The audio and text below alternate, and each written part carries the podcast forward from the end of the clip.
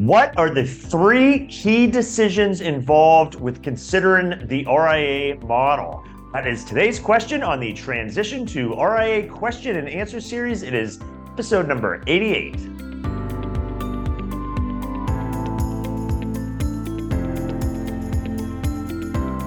Hi, I'm Brad Wales with Transition to RIA, where I help you understand everything there is to know about why and how to transition into the RIA model. Uh, if you're not already there, if you head on over to transition2ria.com, uh, you can find all of the resources I make available to help you better understand the model. Uh, this entire series is in video format, podcast format. I have articles, I have white papers. Again, a lot of resources to help you understand the model and what it might look like for your practice.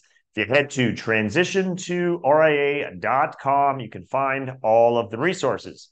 Okay, on today's episode, we're going to be talking about kind of the three key considerations or decisions you would you would need to kind of make as part of this process of whether you should uh, move into the RIA model. And the, the reason I like to frame it this way with these three kind of steps, and to be honest, after I share this, and for, for anyone that's talked to me directly, you've probably already heard me say some of this.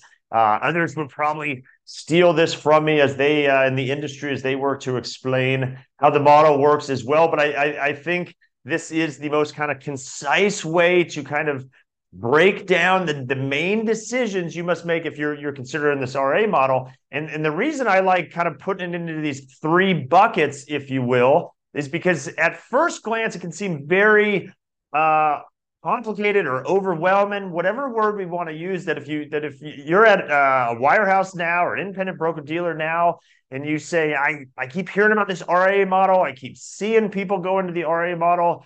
Supposedly it's better, uh, but there just seems to be a gazillion choices involved and a gazillion vendors that I'd have to to utilize, and and it, it can seem overwhelming because there's just uh, seemingly too many things you must consider and think through. And the reality is, it doesn't have to be that way.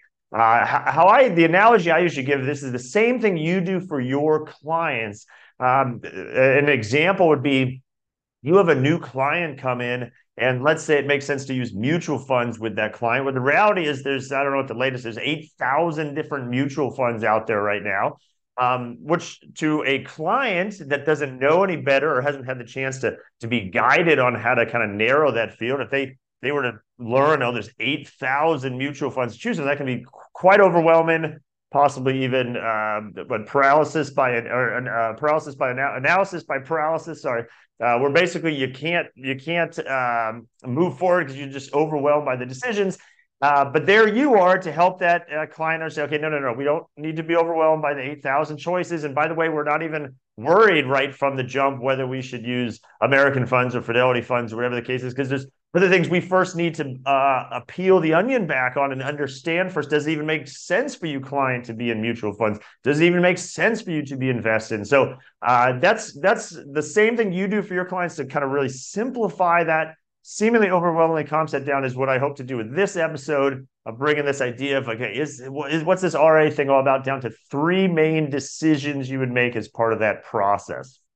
Uh, so number one, uh, and these go in order. So if you can't get past the first one, there's no reason to go to the second one, and, and then and then likewise on to the third one. So uh, in order, the first thing you have to understand if you say, okay, should, is this RA model for me? Is is number one, does it make sense for you to even transition your practice into the RIA model? So a lot of that is education. Uh, you first need to understand how it works and all the options and those sorts of things. By the way, I should have said this before I dove into number one.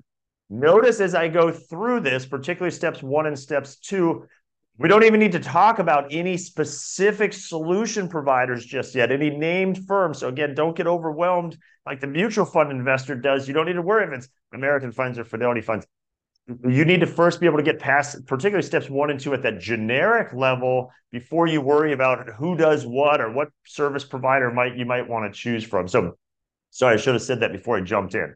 Uh, so on that number one, should you even go into the RA model? So there are kind of two main motivating factors for why most folks uh, go into the RA model. I often start conversations uh, with advisors when I when they first reach out. I say, hey, what what has motivated someone like you to be talking to someone like me? And I and I like to understand what their what their motivations are for maybe considering this RA model. And generally, no matter what the answer, they can generally be put into one of two buckets, and it's either economics or flexibility. And often, often advisors are, are seeking and desiring both of those, and that's completely understandable. Uh, so the idea is, okay, if if the economics are supposedly better and the flexibility is supposedly better, well, do you do you really understand how that works? So you first need to understand how those economics work, understand what the flexibility is, and then compare it against what you have now. Uh, I, for those that have uh, listened or watched a lot of episodes, you know I say the RA model is not for everyone. I'm not naive. I don't get on these and say 100% of advisor scenarios should go to the RA model. That's not the case. Uh, however, in most cases, it is more favorable to what the advisor has now. But part of that exercise is to understand, hey, what do those economics look like? And when I say economics, that's things like what the current day income would be for your practice on your P&L, what the enterprise value of your practice could be under that RA model.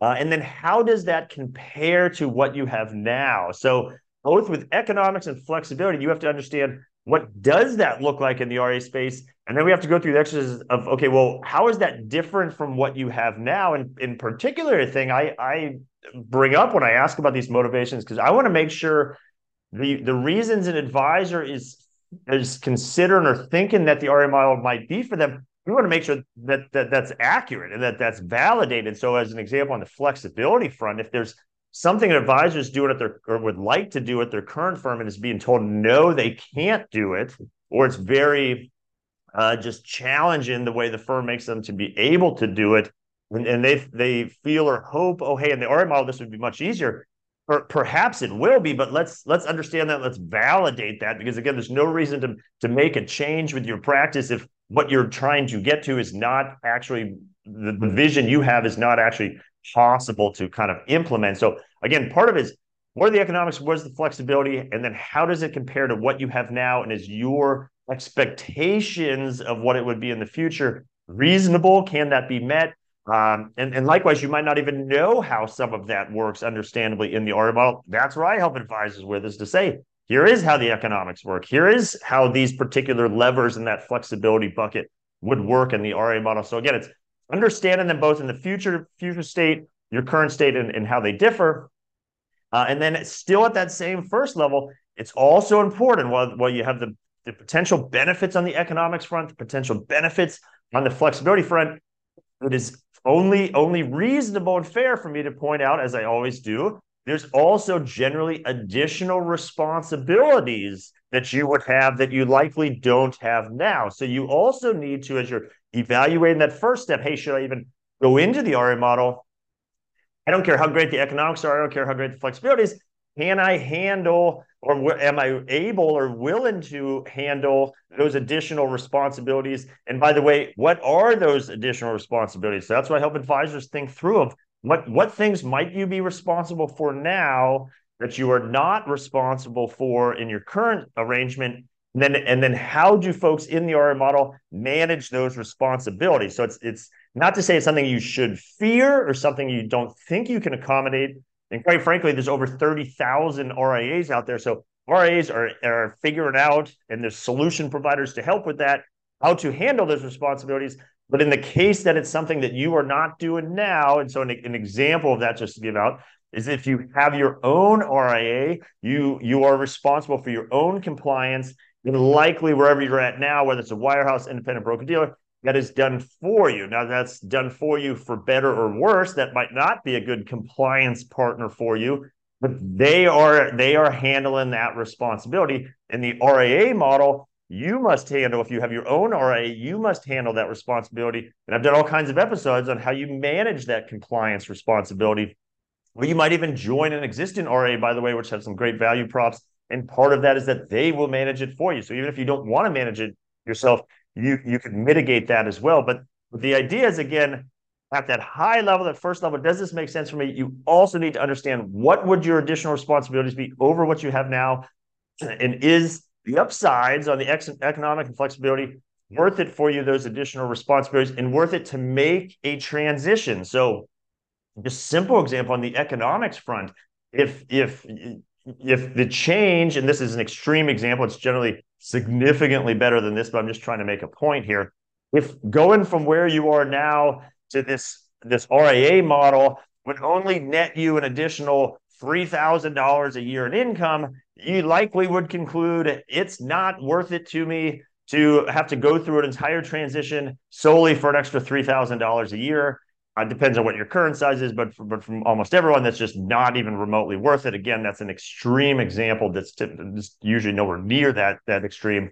Um, but, but just the idea being, it is a big process to go through a transition. There are new responsibilities, so it has to be worth it for you. So whether it's worth it for you, however you define that from a economic standpoint or flexibility standpoint, there are people that go through the transition where the economics could be relatively flat because depending on where they're coming from or whatever the circumstance, but maybe the flexibility is in, is significantly better and their satisfaction will be significantly better and their ability to grow their practice uh, in that new flexible environment will be significantly better, which, by the way, eventually rolls back into the economics bucket. So, again, it matters what's important to you. And then is the upside significant enough to make it worth going through a transition? I'm very uh, kind of open with people and walking folks through that. let's say, let's map that out. Let's make sure you understand it and then make sure it is worth your while to be considering this. So, again, at a high level, number one, does it even make sense for you to be going down the RIA path? In most advisor situations, it does, but it's not 100%. You do need to go through that exercise, understand if it is for you or not.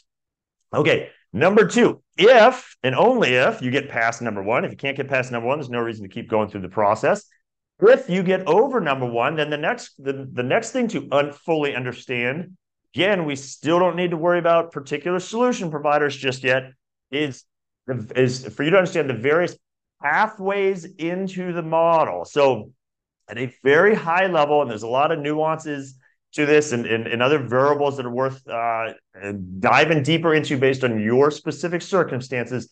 But at a high level, there's three kind of main ways into the model. Uh, some of you have heard me talk about this on episodes before. So if you get past that first, you say, okay, RA model makes sense what are the three pathways into the model? So on one end of the spectrum is starting your own RIA, RIA, and as with any standalone RIA, is building out the necessary solution providers around it to support it. So that are that's things like okay, I need a custodian, I need to manage my compliance, I need technology, I might need marketing support, uh, all the all the kind of support mechanisms, if you will, are that are necessary to run a modern day RIA. So on one end of the spectrum, start your RIA, build out all of those pieces around it. I mean, all these steps, but particularly that one is a perfect example of what I help advisors with is say, hey, how does this work? And, and, and, and what are these pieces we need to be considering? So on one end is the kind of do it yourself approach, if you will. On the far end of the other end of the spectrum, you'll see why I'm jumping over. Uh, that is, uh, there are some wonderful, I, I call them RIA platforms, but basically these are existing RIAs that you can join. And by the way, again, I alluded to this 30 over 30,000 RIAs out there. So in theory, not all of them are looking to add advisors, but in theory, there's all kinds of RAs out there that would welcome someone that that might want to consider joining their firm as opposed to starting their own. Uh, but there are a subset of of RIAs out there that, as I say, were purpose built from the start. To this is not just some RIA down the street that has an empty desk in the corner and they'd love to have you come sit in it. That that typically does exist, and if it's a good uh, match and culture for you and you like the person, hey, that might be something you want to consider. But uh, for, for the sake of this exercise, just be aware that there are some very good purpose built RIA solutions out there that were started from the beginning to recognize their advisors that say, hey, I want those better economics. I want the better flexibility maybe I don't want as much of the responsibilities of the do it yourself approach on the other end of the spectrum. So there are some wonderful solutions out there that have gone out there and they have procured the custodial relationships and they have they have built uh, the tech stack. They've already built that out. Uh, they have they have they handle the compliance for you. So they've kind of bundled up most of these needed pieces I described over here. And so, as opposed to you having to build and manage those pieces on your own, they say, hey, we've gone out we've we've chosen best in breed solutions in the marketplace. We've bundled it up. By the way, we have more scale than you will ever have by yourself. And so we can get better pricing maybe with custodians or technology vendors, whatever the case is. We've bundled it up and we give all this kind of value to you, uh, typically for a single single bundled kind of pricing mechanism. And there's all different flavors of this model and what they provide and how it's set up and and and, and all the variables that you you would want to consider that go into that. So it's wonderful that there's a lot of different flavors um, because that's a lot of different things to choose from. But know that that exists, that there are purpose built RAs out there that cater to that advisor that just wants a lot of these benefits, but would rather kind of have it bundled up and provided for them. And so it's less responsibilities that you as the advisor would have to manage. So that's on the other end of the spectrum. And then in the middle of the spectrum, and there's not as many players in this space, is the idea where if you wanted your own RIA for whatever your motivations are, and sometimes there are scenarios where sorry, it is a must that you have your own RA. Just the, the, the circumstances are such that your own RA is, is necessary versus maybe joining an RA. Maybe you don't want to manage again all of those individual pieces. There are some solution providers in the middle that say, hey, we we bundle up some of these same things, kind of like over here on the, the, the RA platform. We bundle these up and give them to you in one bundled solution. That's a term I use. I don't I don't really see the, the, the solution providers using it, but I've I've kind of framed it that way of we've give a, a bundled set of solutions. So as opposed to you doing it individually yourself, hey, you can have your own RA and still access a bundled set of solutions all at once. So that's kind of the middle ground. So are there the questions are the which one's better than the than the other one? And there is no, there is no, I always say there's no golden goose. Each of these three pathways have pros and cons. If anyone tells you otherwise, they're either disingenuous uh, or they simply don't know what they're talking about. So every pathway has pros and cons. By the way, your current firm, your current affiliation model has pros and cons. Any other thing you could conceive or consider, perhaps outside of the RA model, has pros and cons. So part of this exercise, again, as you go through these three key decisions, is that second one is understanding what I just explained and understanding deeper exactly how each of those those three along the spectrum work and then equally understand okay what what are the pros and cons of each of these three approaches and again we haven't even mentioned any specific firms or, or, or, solution providers you want to understand these at a generic level how would each pathway work what are the pros and cons and then i typically say hey let's let's explore and i help advisors down all three of these pathways let's explore uh, at least two. It's it's not not too common to explore all three because generally what happens is I'm working through these steps with advisors and helping them understand everything. It is natural that uh, an advisor team they start to lean in one particular direction. That's that's natural. You should as you hear about the pros and cons of what you want to do with your practice, and so it, there usually is some kind of starting point that we start with and say, okay, hey, what which of those three sounds most favorable to you? Uh, which way are you leaning? And then and then we can explore that.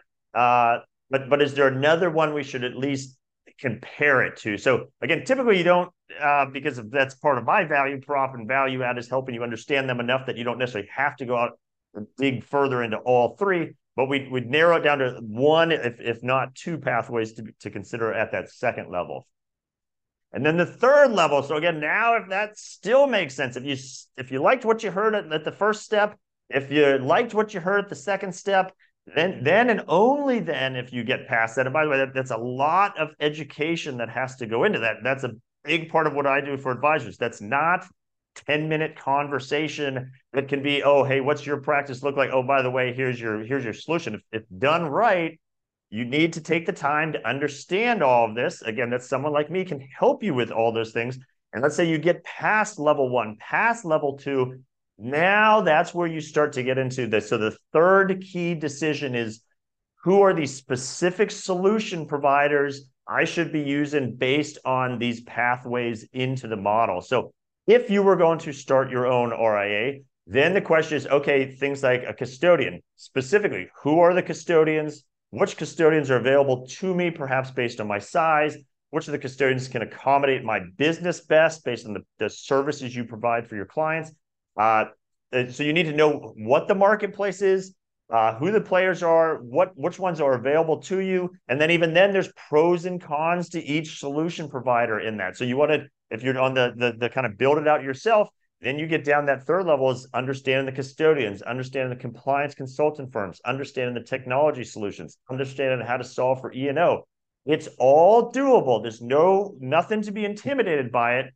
You just you just work through this process slowly, and then even if you get down and that's the that's the direction you go then you just work through those steps as well. And I have a checklist that helps folks that identify, okay, here are the main variables that we need to solve for. And it's just a matter of going through the exercise, understanding how each one works, understanding how you would engage each piece of that puzzle, who the providers are, why you might choose one over the other, and then you ultimately do a deep dive into the ones that you think might be the best fit. And there's a whole due diligence process. And, and at the end of the day, you're, you're simply checking off boxes as you make selections. So that's the same no matter which of those three kind of pathways you go into, whether you're building out yourself or whether it makes sense to look at uh, one of these existing RIA platforms to say, okay, hey, let's look at again. I'm I'm not a big fan of only looking at one because even though someone like me and I go in the marketplace and I'm well aware of who the main players are and why you might uh, choose one of the other or, or, or their, their different value props, uh, you generally always want something to compare it against. Whether you're looking at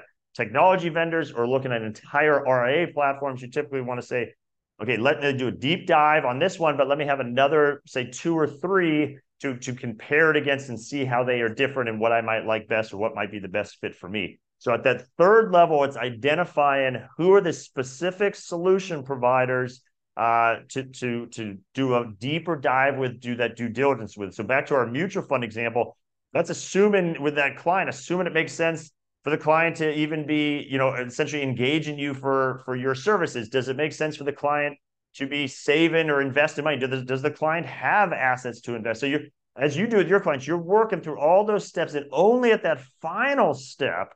And by the way, one of those along the way would have been just mutual funds. Is that even the investment vehicle that the client should be using? But let's say it is.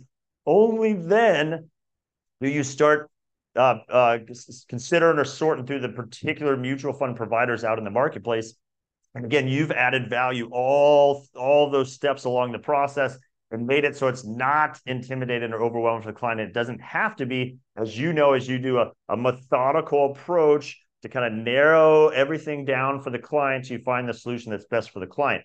It's the same thing if you're considering the RA model. It's just a lot of education. You got to go through these steps if you want to do it right. Uh, you, you can attempt to jump right to the bottom step. The, the challenge is, are you getting uh, unbiased advice by talking to a particular vendor, if that's the first conversation you have, well, guess what? They are going to present uh, a picture or a pathway that aligns with their particular solution. And guess what? Their particular solution might be what's best for you. You might get lucky and nail that. But generally, you want to go through the first two steps first and then get to the third one to make sure okay hey don't let don't let me let the tail wag the dog on this let me make sure I have the full picture of these three layers as you work through them.